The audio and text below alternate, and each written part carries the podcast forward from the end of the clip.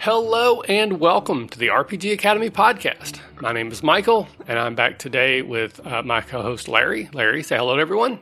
Hi, everyone. How are you today? We are doing great. So far, so good, my friend. And we are back with another episode of Econ Fundamentals. And this is our show where we take a look at some currently running TTRPG and related uh, crowdfunding campaigns, not just on Kickstarter, though that seems to be where most of them are still coming from these days.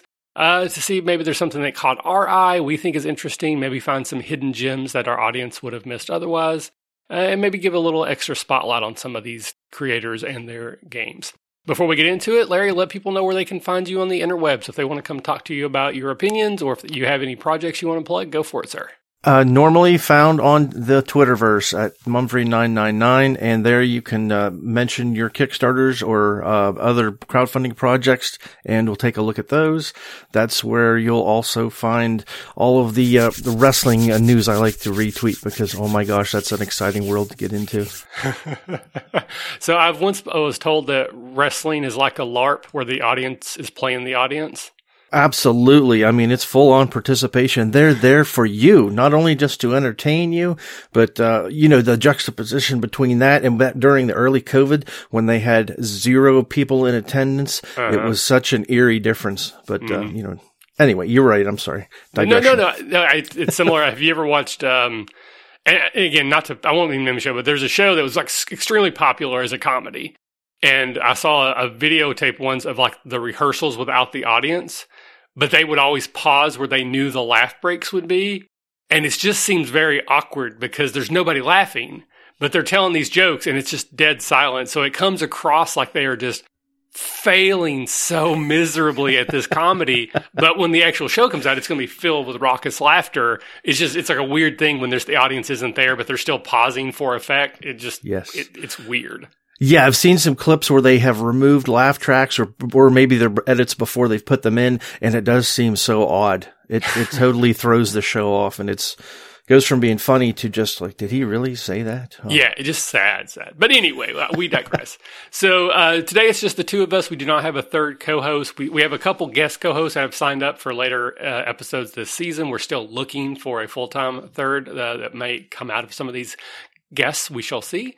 Uh, but for the day, it's just the two of us. We each have three campaigns, and I have a couple quick things at the end. But I'm going to start today with Orbiters Local 519. This is on a Kickstarter campaign. It was created by Archon's Court Games. It's their second created, and their 31st, or they have backed 31. Their previous game was called King of Dust, uh, it, which is a cyberpunk RPG slash resource management game. Uh, it only had 31 backers, so it was a very small Kickstarter, but it did deliver on time. Uh, this campaign for Orbiters Local 519 is currently at 130% funded, so it's already made its goal. And at least when I, when I pulled this, it may have changed in the last 24 hours. They were about a little under $1,000 on a goal of $700. This campaign ends on March 9th, and the Orbiters Local 519 is a complete sci fi RPG about assembling derelict starships. Built for open tables and one shots, it focuses on dungeon crawling with one important difference instability. As the players move through the derelict seeking valuable components, the ship is falling apart. Pipes will explode, walls will collapse, and entire rooms may eventually separate from the core. So the current plan is to have a 5.5 by 8.5 book printed by Maxim, who I have never heard of before, but I saw their name mentioned several times this cycle as I was looking for Kickstarters, and at least one other that I cover is also using them. So they must mm-hmm. be a fairly well known small print run publisher. I don't know, but that seems they they're they're saying that like it's a good thing that it's going to be printed by Maxim. Uh, the lowest pledge is just six dollars for a digital copy. There's twelve dollars for the printed and digital. The estimated delivery date is uh, September 2022 for the digital, and then printed copies will be uh, early next year. So basically, this is a game. It's designed, as they say, for open tables, which is not a term I have heard before. But through the campaign, they explain it is it's the type of game where players can jump in and out. So you, you know, you basically, I'm going to run every Tuesday and whoever shows up can play that night. And if they don't show up again, it's fine. If they show up three weeks later to play again, that's totally fine. Uh, I've heard those like West Marches. I think that's a term I've also heard for those types of games. Maybe that's more of a, uh, uh, genre difference. I don't know. But essentially, it's you're you're like you know, blue collar space miner workers that you're going to these derelict ships, you're trying to break them apart, you know, you're basically pulling out the copper piping and the wiring, whatever, and people die a lot. It sounds seems like it's a very high death game where your character could easily be in a mishap or they're in a room and it breaks away from the rest of the ship and floats away. Um, so it's it seems like a kind of a fun thing, a concept. Uh, I just I kind of like the blue collar aspect of it. You know, again, you take the sci-fi idea of like you know deep space travel, but then you're also like just regular Joes working there. It, there's just something about that difference or dichotomy that makes me kind of smile and think it's kind of funny. And I don't know, it seems kind of cool, so I hope it does well. and we'll get a couple extra eyes on it. It does. Uh, it does. The art uh, that they've shown on the Kickstarter is really neat looking too. It also kind of reminds me of Firefly, that one episode where it starts off with them. Maybe I think not, not even Serenity, maybe the movie they made where they're they start off they're recovering treasure from a derelict ship. I think yeah, I think that's a Serenity movie. But anyway, so what do you have for your first campaign this week, sir? Well, uh, since you mentioned it, I would like to tie in your uh, uh, open table issue or not issue, but the open table description there. Mm-hmm. Um, back a couple of years, well, several years ago, I played in an open table game, started in it and played through it for over a year now. And that was using the old school essentials rules, which is a, one of the retro clones of the, the basic, uh, expert rule book from way back when in the early eighties. And, uh, it's now on Kickstarter and mm-hmm. they're doing a complete reprint, um, with new art, same kind of, uh, actual the book's uh, layout's been changed a little bit, streamlined a little bit, uh, but the content is the same. Uh, this just been out of print for a while, and it is the old school essentials fantasy RPG box sets that's uh, on Kickstarter right now. It's approaching six hundred thousand of a hundred thousand dollar goal. Um, it's got close to 5,000 backers. It was very popular back then. And again, it's just, it's it's shooting up there. It still has 26 days to go, so it doesn't finish up till March uh, 25th, and it is you know one of these ones that has taken off and obliterated the some of the stretch goals that they've put up. Uh, mm-hmm. But this one, um, again, the there are two different versions of this, and you've it's, it's a box complete box set that you're going to get if you support it. Um, they've got the classic game, which uh, starts you off using basically levels 1 to 14 in a D&D uh, in a retro clone but again the art art in this set has been completely redone from the first time which I think was 2017 when they uh, did it before. Uh, it's through uh, Exalted uh, Funeral. This is the ninth Kickstarter that they've got um, and they've backed 120 of them uh, they have a nice web store for all sorts of other products as well. But right now, the classic game set is a box set with uh, five individual booklets breaking down uh, how to create characters, how to create adventures, a monster book, a treasure book. Everything's just broken into individual volumes. They have, and that will run you sixty dollars if you want to get that in print. Uh, it's a digest size A5. Uh, the advanced expansion ba- uh, set is a separate box set and it builds upon this. This one has got four individual books in it, the same size. It adds in additional character classes, uh, and several uh, advanced rules to run it more like akin to a first edition advanced Dungeons and Dragons.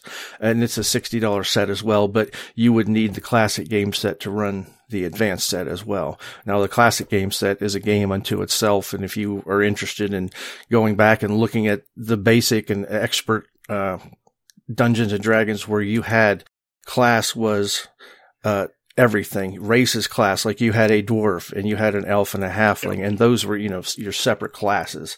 So they were more of like a multi-class you know a you know an elf could cast spells and fight. A magic user could only cast spells. A fighter could fight no spells. So it you know it is a, a throwback but having played it uh, we used Roll20 to play it with. It's a it was a fun system. And again it was open table where uh, the the person the dungeon master running that one you could show up if you heard and you got the link and uh, an invitation uh, link from Roll20, you could join in his game. But unfortunately, the way that works is some days you would have three players. Next week you might have 10. So that was, uh, up and down and, you know, it was never really set in stone where with the West Marches, you're supposed to have a set pool of players and a pool of uh, two or more dungeon masters that will take turns running in the same world. So that that one is a little more organized than the open play, but um, the uh, old school essentials uh, has been very popular, and again, this is just a reprint with new art. So if you've got the old stuff, unless you're looking, you know, to, to just sort of update it with a new look, there's really not a lot of push here to get this. Mm-hmm. But it encourages uh, your sandbox play, and again, it's got a book and just ent- entirely dedicated to uh, setting up adventures dungeon crawls, uh, outdoor adventures, overland, sea travel, that sort of thing is all uh, in its own book. These are also packaged together in what they call their tomes. So if you had the classic game tome, this is the same material in the box set for the classic game that's in the tome and, and same for the advanced uh, set. But, um, we talked about uh, it's it still has almost a month left to go, so there's plenty of time to get in on this. It's way over goal. They're adding some more races. I think they've added four races through stretch goals so far and another class. They've uh, added some what they're calling mini adventures in two through uh, the stretch goals. So these are just smaller adventures. They also have an option where you can purchase uh, a full length adventure, and I think they have six of those ready to go that are, have already been printed that you can get, you know, included as add-ons. Uh, it was sixty dollars, and you're going to get this in print for each of the sets. Or if you want to get them both, uh, it's a hundred dollars. So you get a savings on that if you wish. Uh, and then they have a package where you can get both sets, uh, a referee screen, and the adventures uh, that I mentioned, a- along with all the PDFs for $200, which if you want to go all in, that's a nice way to go. Um, uh, everything, uh, you know, the editing and stuff has all been uh, done on this. Um, they're uh, hoping to push this out uh, by October of this year, at least to start their shipping. Uh, then, if you do take a look towards the end, it does give you the risks and challenges. This is been created, the products created, they have delivered uh, on their uh, products in the past. That's not should not be an issue there. If you take a look at the shipping for a single box set, it's almost twenty dollars in the U.S. and uh, you know each additional set you get pumps it up a little bit. So I mean, it's twenty five if you get you know the two box sets if you're in the U.S. and of course uh, it just uh, goes up over in Europe. Um, and there's a nice sh- shipping chart there towards the end. Uh, they're fulfilling it through BackerKit. So if you've dealt with them, you have an idea of how that system goes. They collect uh, your information at the end of the project and and, and ship it to you. Mm-hmm. Um, again, these are uh, significant. They're A5 sized, but they are thick books as as far as the box set goes it's heavy. So i mean it this the shipping's justified with that is it's got a good bit of weight to go but ready to print uh, everything's in place. It, and i think it's probably a good guess for october. It shouldn't seem to have many things in place to to knock that back. And again i personally i enjoy this system. That's why i put it on here i wanted to I mean, obviously you've got a lot of people already backing it and seeing sure. it, but it is a fun system and it's it's got a lot of uh, things broken down to where you go through the individual books for characters and whatnot, and it's easy to pick up, and it's it was fun to play, uh, easy to run. Really, I I like the system, um, and again, wanted to just get it in front of people if you didn't know it was being reprinted because it's it's you know hard to find an old copy. Yeah, no, again, and you know, our our charter, if if we have one, is you know we want to try to spotlight creators that maybe need our help, but we also want to share things that we love because that's that's like one of the core tenets of the RPG Academy. So if you love the system, absolutely put this on here because maybe you can get even higher. I see they have stretch goals that go all the way up to um, eight and a half hundred thousand dollars, eighty five, eight hundred and fifty thousand. I don't know why I said that so weird. uh, that goes up that high, and if it keeps getting there, maybe they'll add some more on there. That that would be cool. Um, so I don't know. I've never really played any of these uh, these types of games. I went back and tried to play First Edition Advanced about I don't know about ten years ago, just for like a lark, and it was awful. Uh-huh. I'm like, let's let's play the game we played when we were kids. We'll run it by raw. You know, I'm not even going to do all the Michael stuff I do, and it was not fun. So I'm like, okay, not doing that again. And I'm not saying that's what this game would be because I haven't played this version of it, but I don't have like I have a fondness for basic Redbox because that's what got me started. Right. But when I go back and I have looked at those rules, I'm like, hmm, that's not really for me. But I might have to give this a shot. One, I'm a bit of a collector too. So just the idea of having these box sets does kind of appeal to the collector side of me. Yes. So my second campaign this week is Rumors and Legends. This is a board game. It was created by Bigabot Game. It is their first created, which again is a bit of a red flag for me, something to be cautious about. They've backed six. Um, when I looked this up, I put my stuff together yesterday, so it could have changed again in the last 24 hours. It was 81% funded, which was about $28,500 on a goal of 35000 uh, The campaign ends on March 24th, so there's still time to go. And basically, the game is a blend of Clue, but with cryptids.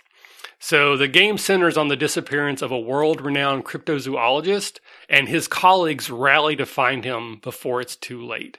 And each of the characters that you play have an associated cryptid with them. So, like the uh, the colonel has like an alien head figurine, and there's like a an archaeologist that has like a mummy hand, and there's another one that has like a yeti face as their sort of icon that you move around the board. Uh, and if you don't solve it in time, everyone dies because you're lost in the Bermuda Triangle. So there's just a lot of like, you know, mysteries, ancient legends sort of thing blended together. There's a $55 pledge that gets you the quote unquote light edition, and that uses acrylic standees rather than the resin minis that, that you can get. Uh, 75 is the standard edition. To me, that actually feels a little high. I get this is their first game. They're probably, you know, maybe not 100% sure what they're doing. They may have put in a little extra wiggle room, or they could have also maybe put in more than they should have for their first game. So for me, I don't know that the resin minis would be worth the additional $20, but hey, that's just me. They also have a deluxe edition, which is $125, which gives you uh, metal dice and metal tokens that go with the game there are plenty of videos. If you go to the to the Kickstarter page, there's several other much more prominent YouTubers and bloggers than we are that have done playthroughs and videos on it, so you can get all the details on how the game plays. It seems like it would be fun. I really do like Clue. It's a game I still play with my kids on occasion because I think it's fun. And the idea of bringing in the cryptids is just kind of a fun little uh, version twist on the game. So take a look, see if maybe we can help them get their uh, to their funding goal before it ends. Yeah, the uh, minis uh, that they have included here, the pictures of them are really, really neat looking, and the uh, so evocative with the little character cards, the detective, explorer, and all those. Mm-hmm. Yeah, they've uh, definitely put in visually. It's very striking. There is one of those what were they thinking levels we talked about. There's like a thousand dollar level and oh. I think the only thing you really get is like three inch tall minis or something like that, maybe a t shirt. Like I, I didn't even really look at it because I'm like, no. But I saw one person did back it. There's like two different levels that are both around a thousand dollars or so, and one person did back that. Uh, I went to the comments. I was looking through there, and somebody was like, "Are you serious?" And they're like, "This is more like an angel investor." Like, I think I think the person actually said, "Like, if you've just recently won the lottery, this is the level for you." So I do like that at least they have a bit of a like a tongue in cheek. Like we get that no one's going to back at this level unless it, you know maybe it's a family member, maybe it's like the mother of one of the designers like helping their kid out or something.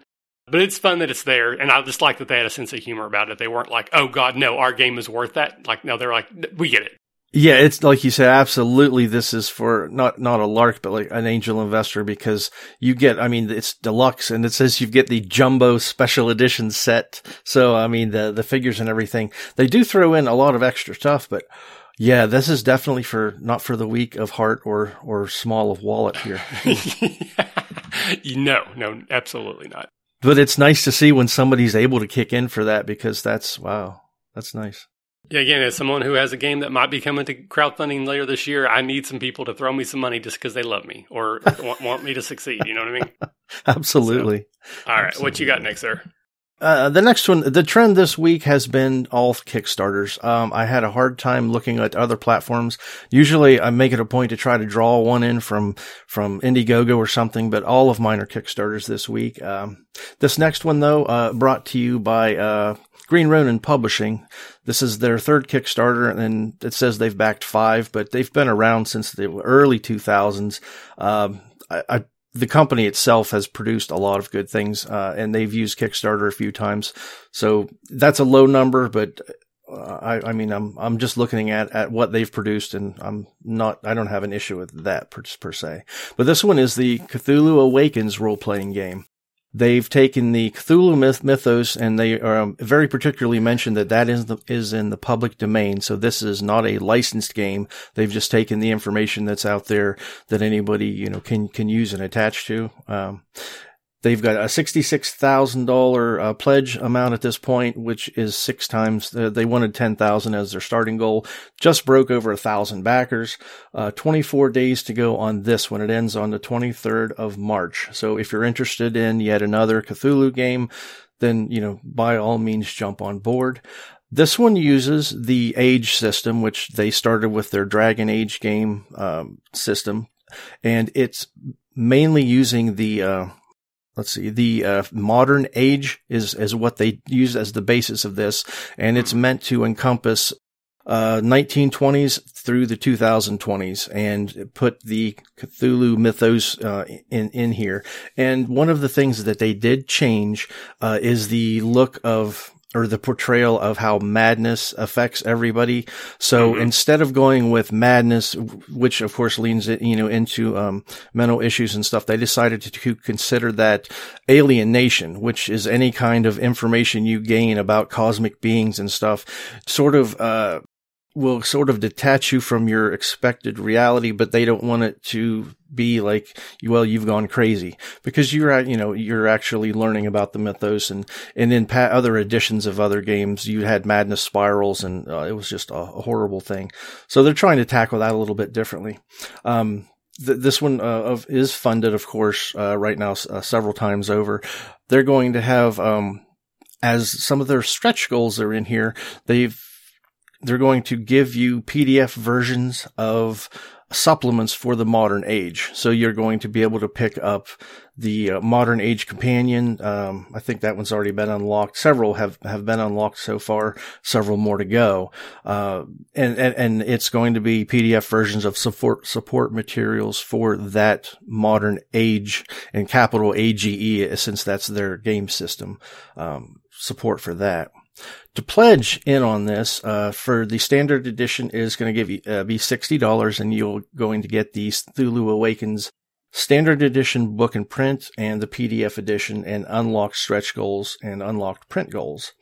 Uh, they have a uh, it's not a final cover, but they have a gold embossed, nice, very nice looking Cthulhu uh, uh, special edition booklet. And, and if those, you know, if you want that shelf sparkle, that, that's something mm-hmm. to really look at. That one, uh, let me see, is eighty dollars to get the special edition book, but again, you you get the uh, PDF with that as well, and any unlocked stretch goals. If you simply want to get just the PDFs, uh, it's going to be thirty dollars, so about half as much as your uh, print editions, and that unlocks your digital stretch goals with that too. They're also rolling out a, a Roll Twenty edition, so and this is going to be for use, you know, with that platform. They uh, have additional pledge levels that you can either add uh, and stack them where you can get the Roll20 edition, the standard edition, along with the special edition book if you want. You know, the, the, the sky is not necessarily the limit on this one, but they do allow you pledge levels so you don't have to go through add-ons. You can just add more stuff to it. Right again, this is roughly over a hundred year span from the 20s to the 20s from 19 to 2000. Uh, the core manuscript is all done. It's been through, uh, it's in final editing, I believe is what they said. They still have some art to finish up and have, uh, the commissions to come in on, but the book itself, uh, is done. Um, they're looking on getting this out, uh, next year, January of 2023 is right now what they're projecting having looked at some of their other items on Roll20, they do a nice job of making it very usable. If you're, if, if that's your platform of choice, it's something to really consider if you want to uh, pick this game up. They do, uh, under their facts section, they do go into the issues that some people may have with, um, H.P. Lovecraft specifically. And so they have made it a point to detach this from, from him. And you're just going to be using, like I said, the freely available public domain Cthulhu type stuff. And they don't want, you know, there, there is not an association with this as an H.P. Lovecraft game with right. all of the baggage that comes with that. So, um, yeah. having played, uh, The Expanse a couple of times and then their Fantasy Age game, I, I like the system they go through and they, they will tell you, uh, they do have another breakdown page, uh, a, ta- a table here with all of their stretch goals to, to become unlocked, which is going to just give you more support material for the game. But uh, as far as it goes, I think it's it's a good system. I like the fact that they went with modern because it's going to allow you to you know use firearms and vehicles and whatnot uh, along with the standard rule set that, so you don't have to really do a lot of tweaking on it. You know, the, it, the basic chassis is there to handle that time period. So I thought that was, that was a good choice to do that.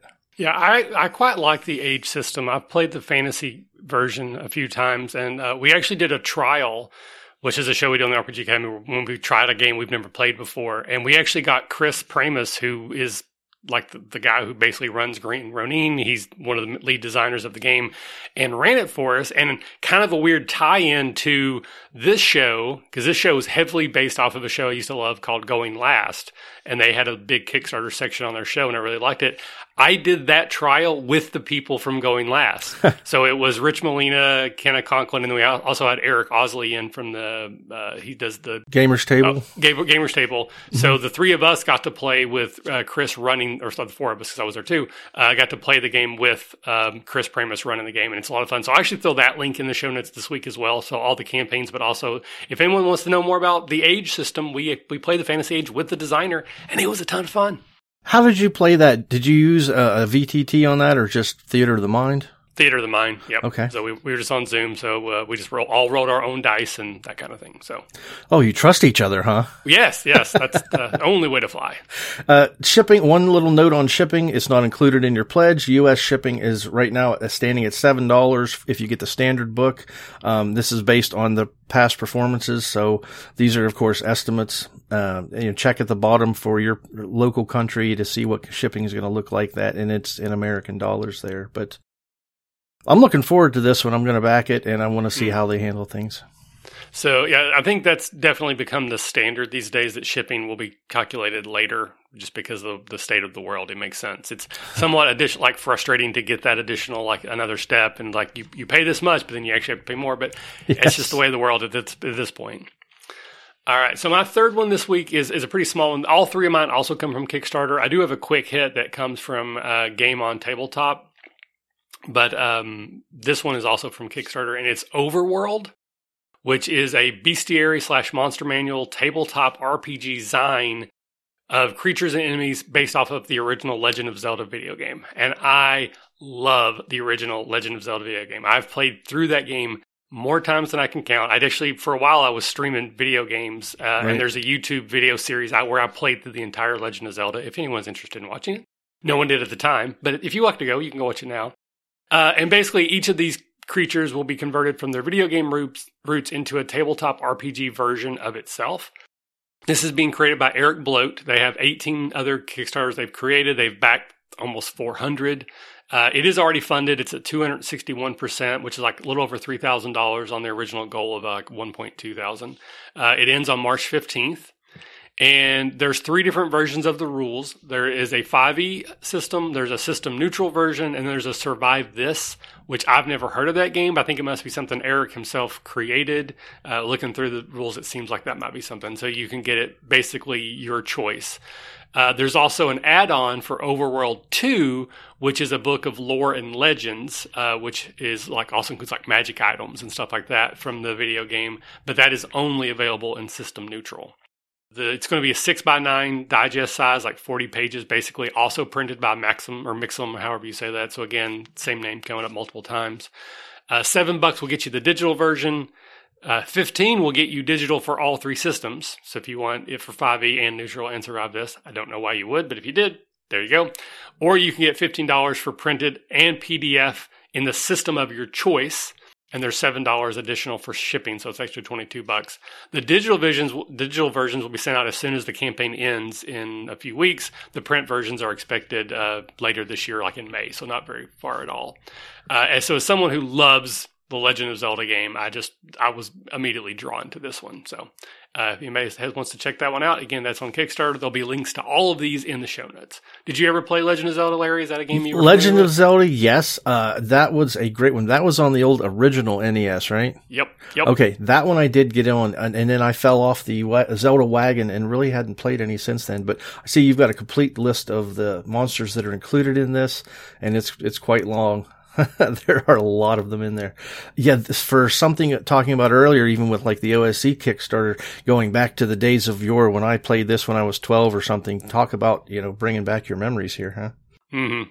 I say again, it was like maybe a year ago I was playing Legend of Zelda. So I, I, just occasionally I'll kick that on and just play through it. I there was a time where I could play through that entire game in about four hours and not lose a life. Like that's how many times I played through the game. I can't do it now. I'm also I'm old and my my reflexes have slowed in my old age. But I played that game so many times. I love that game. So all right, so that's my third one. So what about yours, sir? Uh, the last one that I had again, uh, on Kickstarter here, and it's called Zin Never Dies, the role playing game. That was going to be on my list, and then I saw you picked it. Oh, I'm sorry. I didn't mean to cut you off there. No, no, no. It's totally fine. Again, that's the, whoever gets there first gets it. So you go for it. But it was on my list. All right. So you may know uh, just uh, more about this one than I do. But uh, the artwork, the, when, I, when I was watching uh, the video on it at the top of the uh, Kickstarter page, it really reminded me of the like Princess Mononoke. That's that was it Studio Ghibli. That kind of studio yeah. uh, animation. It was wild. The creatures to me look kind of cutesy, but it's certainly not a cute world. Now, Nemo Down Daume is the first cre- creator of this, and this is his first Kickstarter launched. Is backed uh, 10 of them. Uh, he's got some credits on other role playing games, but not really familiar with those. This one here, though, uh, it's up to, uh, let's see, funding goal is converted over from euros, I believe, and it's eighty four hundred dollars. The amount pledged now is just under fourteen thousand, so it has backed um, twenty five days to go. So this is going to be running through March twenty uh, fourth. Uh, some of the, uh, the, see the entry on this one for a PDF is going to be $23. Uh, it's $45 for the hardback. And they have a couple of those higher tiers there. You can get your character put into an adventure for 225.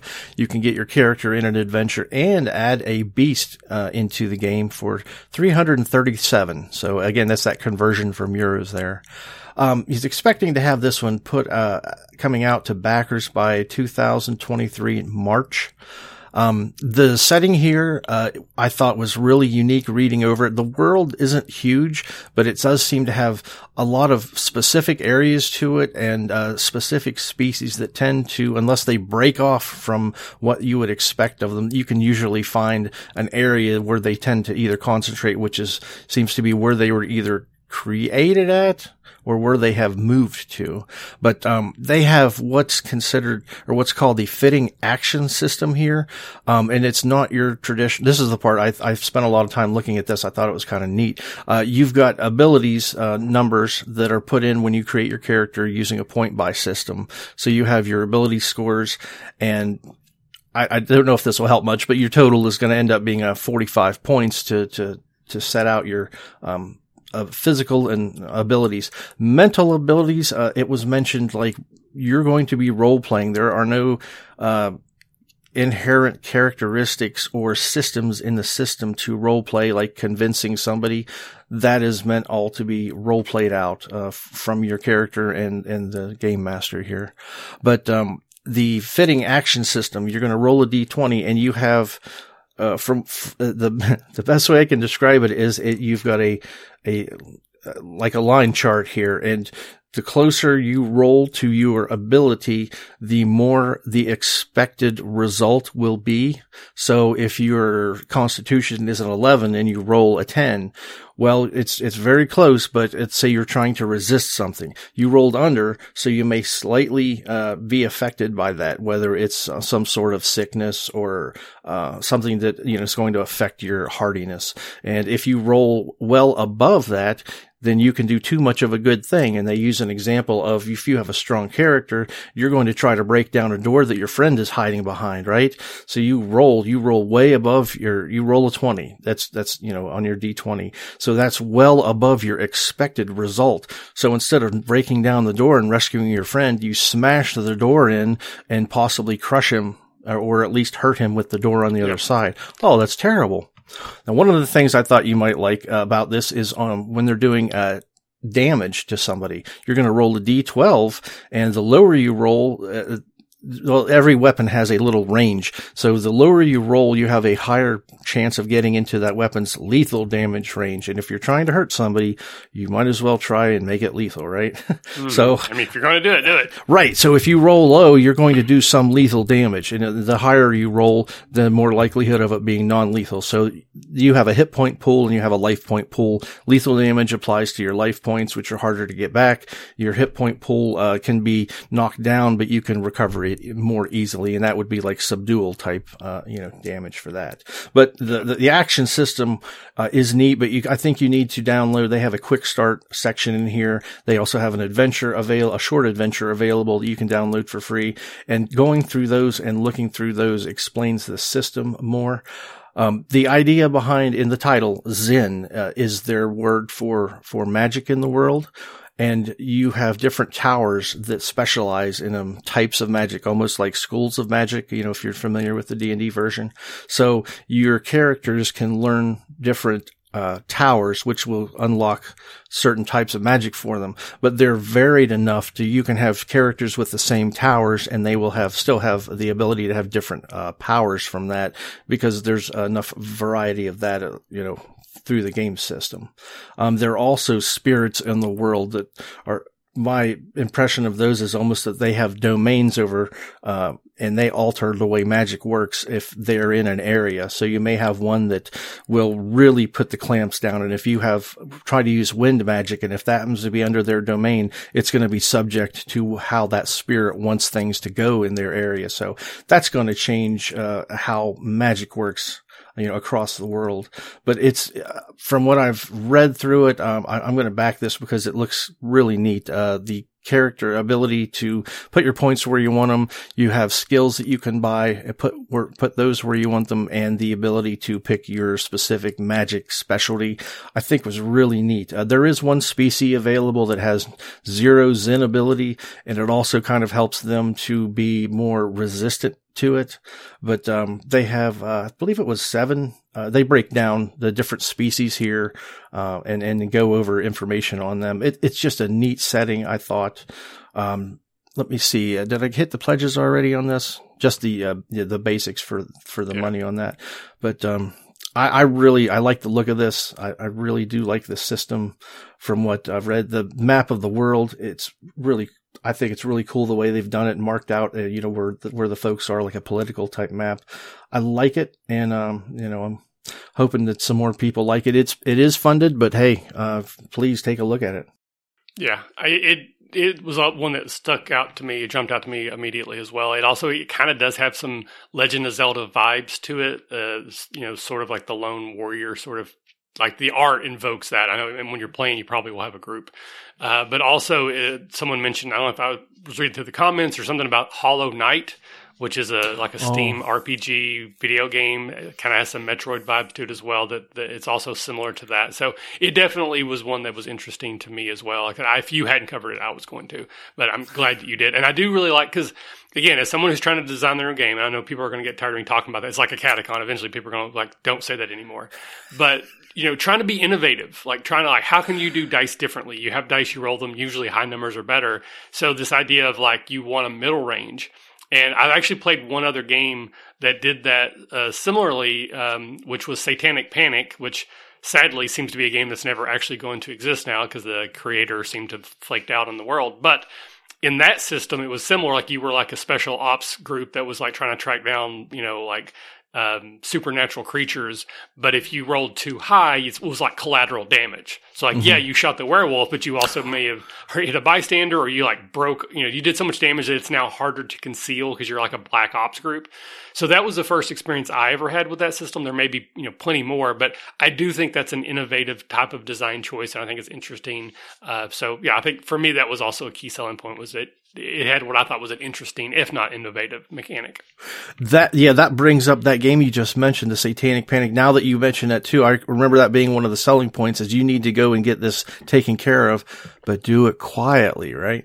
Yep. Uh, yeah, okay. I, I see where you're going with that. And, and again, with that fitting, um, action system, the way that works in there, I, I did like the way that that isn't just, Hey, a nat 20, I win, a nat 20, I win, you know, or, you know, on the other end, a, a one doesn't necessarily mean a disaster, but it's, it's probably likely probably not going to be what you want. Yeah, but, but it's interesting. That there, I, I, would like to maybe talk to someone about the, the psychosis of. I don't think that's the right word, but the like when you roll a d twenty and you get a twenty, it's always exciting in D and D. It's oh my god, like the whole table like erupt. Like, are you going to get that same feeling when you roll a twelve if that's what you need? Like if 12 is the perfect result and you roll a d20 and you get a 12, is it going to have that same like adulation sort of like, oh, even though it's a 12 because if you need a 12 12 is the best number. But there's just something about rolling that high number. I don't know. Maybe it's just ingrained in me. I have a hard time believing that i would get as excited about a 15 even if a 15 was equivalent to what a 20 would be in a different game unless this is a game i think that you get really into and play a lot you're still going to have that the normal is going to be i want to roll that 20 you know mm. so, i mean i would expect i would expect yeah all right, so I have a couple quick hits I'm gonna throw in here. These do not count towards our our uh, Pickstarter segment we're going to do next. But Tom, for our show and tell, recently did an interview with the designer of Freelancer's Guide. And this is a, it's on Kickstarter right now, and it's a sci fi uh, deck building RPG system, which all those things sounded interesting to me. But we did a full show and tell. It's on the site now. I'll link it in the show notes. Uh, they're only at 14% funded. They got about three weeks to go, so they definitely need some help. So go listen to the interview with Tom and the designer. And if it sounds interesting, maybe go back, and consider backing them. And then GooseCon a podcast network that's local to Cincinnati is trying to start their own convention. They generally come to a catacon every year. They bring some of their fans with them. I know how hard it is to start a convention and they are having difficulties as well. The same thing with date. They've actually had to move their dates twice since they launched the Kickstarter that is how hard it is to find a date that works for people. They thought they had one, had to change it. One they changed it to also didn't work. So now they're on their third iteration. Uh, but again, I've gone through that. I know how difficult it is. So they don't need a whole lot of money. They just basically the, the Kickstarters just to get their deposits, kind of like what I do with the Catacon. Right. They're about 50% funded right now. They have about two weeks to go. So just because I have sympathetic response to them um, I hope some people will give them a, give that a, a, shot, take a look at it, maybe help get them over the finish line. Uh, and then lastly, I sorry, I had three quick hits. There's one that's on Game on Tabletop, which is the only one that I found this week that was on Kickstarter. But it's only got like two days left as of right now, and I don't know when this episode's going to come out. I'm gonna try to get it out right away, but it I was afraid that that would already be over before I got to it. And this is a two person dueling game that uses actual fencing strategy in a paper rock scissors style of game. So like I would choose parry, you might choose thrust, and then there's again paper rock scissors like thrust beats parry, parry beats this, and this beats parry type of thing. Um, and it's more about looking cool than the the dueling mechanics. The dueling mechanics almost seem to come separate, but clearly I have the high ground is a reference to Star Wars canon. Uh, so it's about capes and quips as much as it is about about uh, dueling, and I thought that was fun. So uh, it's already funded, but it's got again like 48 hours to go as of right now. So. All right, so that out of the way, we're going to move into our Going Last Memorial Pickstarter event. And this is the case where you and I, we have six different campaigns and we are going to pick one of them that if we had all the imaginary money in the world, we could spend it at whatever level we wanted. But in doing so, we would uh, instantly and immediately be unable to ever even play the other five. So we are locked in forever on the one we choose. Which of these six campaigns would we pick start? So, Larry, go first. What what is the one that you? Because you already mentioned, I think you're backing like three of them. So, if you could only back one, what would have been the one you were going to back? Well, okay. Well, the part that really gets me this time around is, I, I, okay, you give me a gob of money. All right, I'm going to throw money at rumors and legends and get that two thousand dollar reward and get this giant box of stuff. But what's what's got me uh, a little verklempt here, and I'm I'm just saying, I, if you cut me off from every other game, that's what hurts. And that's mm-hmm. what makes me, uh, that, that's what puts me in the boat. I want to go ahead and throw in with the all old school essentials. I'm going to get both box sets. I'm going to get all the, the six adventures I'm throwing in to get that big package because I can play, I, if I'm stuck with one game, I would want it to be that one. That's very fair. So I am mostly caught between two, and it's actually the old school essentials box set or Zin Never Dies because I think it would be cool to own those box sets. If I if it was wasn't my money, like I'm I don't have to worry about the money, then I would I would get the the double box set, you know, not worry about it. But I don't know if I would ever actually play those games. Like I might I might love them, but I don't know that I would. And Zin Never Dies is a game that I also may never may never actually play, but I like the the style of it better. Oh, but Definitely. yeah, rumors and legends. Again, if I had two thousand dollars of someone else's money to throw around, maybe that would be cool. But I think if I'm going to have to lock it in, I'm actually going to say Zin Never Dies. I think that's the one that I would, uh, if I had someone else's money to play with, I'd throw I'd, whatever their highest level is, and then I would like double pledge and just give them some extra money. That's a nice. That's a that's a wonderful uh, way to put it there. All right. Well, Larry, thank you so much for hanging out with me today. I really appreciate it. So uh, before we go, once again, where can people find you on the interwebs? Um, I have a uh, podcast on Anchor where I just recap my, I'm running a home game.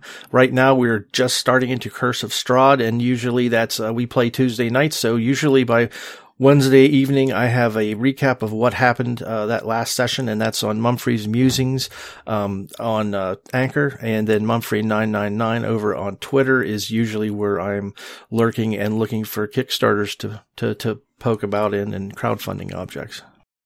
Very cool. Uh, as for myself, you can find me mostly on Twitter at the RPG Academy. If you have a Kickstarter campaign or, or, any crowdfunding campaign that you yourself have created and you want us to take a look at, or maybe one you have backed or you're just thinking about backing that you would like us to take a look at, email us at the RPG Academy at gmail.com. We also, again, just like with Freelancers Guide, we do interviews with with creators and try to highlight in depth some of these Kickstarters or other crowdfunding sites as well. You can also email me at the RPG Academy at gmail.com for those, and I'll get you in touch with Tom. Tom handles all the interview and scheduling with those. He has his own categories for like what he's interested in and who he wants to talk to. But if you send me the email, there's a better than zero chance that we can get you featured uh, for your project. And then uh, I'll throw it out here. If you're interested in joining our Discord, uh, our Discord is a closed community only because when we first created it open, we had a whole bunch of people jumped in, were spamming stupid stuff, so we had to block a bunch of people. So it's basically anyone can join, but you just have to ask us for an invite. We, we don't have the link posted anywhere. And it's probably my favorite corner of the internet right now. It's just, I'm, I'm on there a lot, talking to people who like our show and hang out with us. And we, we organize games, we talk to each other about Kickstarters, we share video games and memes and pictures of our pets and stuff like that. So it's a pretty small, but a very welcoming and loving community. I'm proud to be a part of it and love hanging out with those doofuses over there. So if you're interested in joining there, just let me know and I'll send you the invite. So with that, we're going to sign off. But before we do, there's one thing we always have to say at the end of every show. And Larry, if you're having fun, well, you're doing it right, Michael. That is correct. So thank you, sir, and we'll see you next time. Absolutely. Bye. Thanks for listening to the RPG Academy podcast. We do this show out of love for the hobby and the desire to be ambassadors, welcoming more people into this community. All of our website content will always be free to use and utilize. But there are expenses related to the show, and if you enjoy what we do here, then please consider supporting us in some way. You can do so as simply as rating or reviewing us on iTunes or your podcatcher of choice. If you're going to purchase anything through Amazon or DriveThruRPG, consider using our affiliate links first, and then we'll get a small percentage sent back to us. You can do a single direct donation through PayPal using the paypal.me slash the RPG Academy, or consider joining our Patreon campaign at patreon.com slash the RPG Academy. And for a donation as low as $1 a month, you'll get access to lots of extra goodies, including bonus minisodes, invites to monthly one-shot games, one-sheet adventures, and more. Please consider following us on Twitter and Facebook, or join our Discord, where we like to try to keep the conversation going with our fans as best we can, and are always looking to talk and chat more. Or do none of that. Just continue to listen and enjoy our show, because honestly, that's enough. Thanks, and remember, if you're having fun, you're doing it right. We'll see you next time.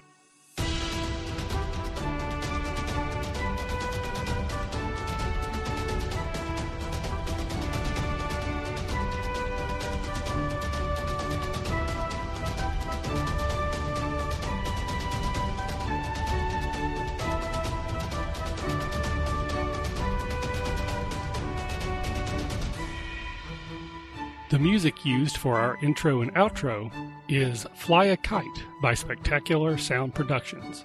used under the Creative Commons Attribution Share Alike license.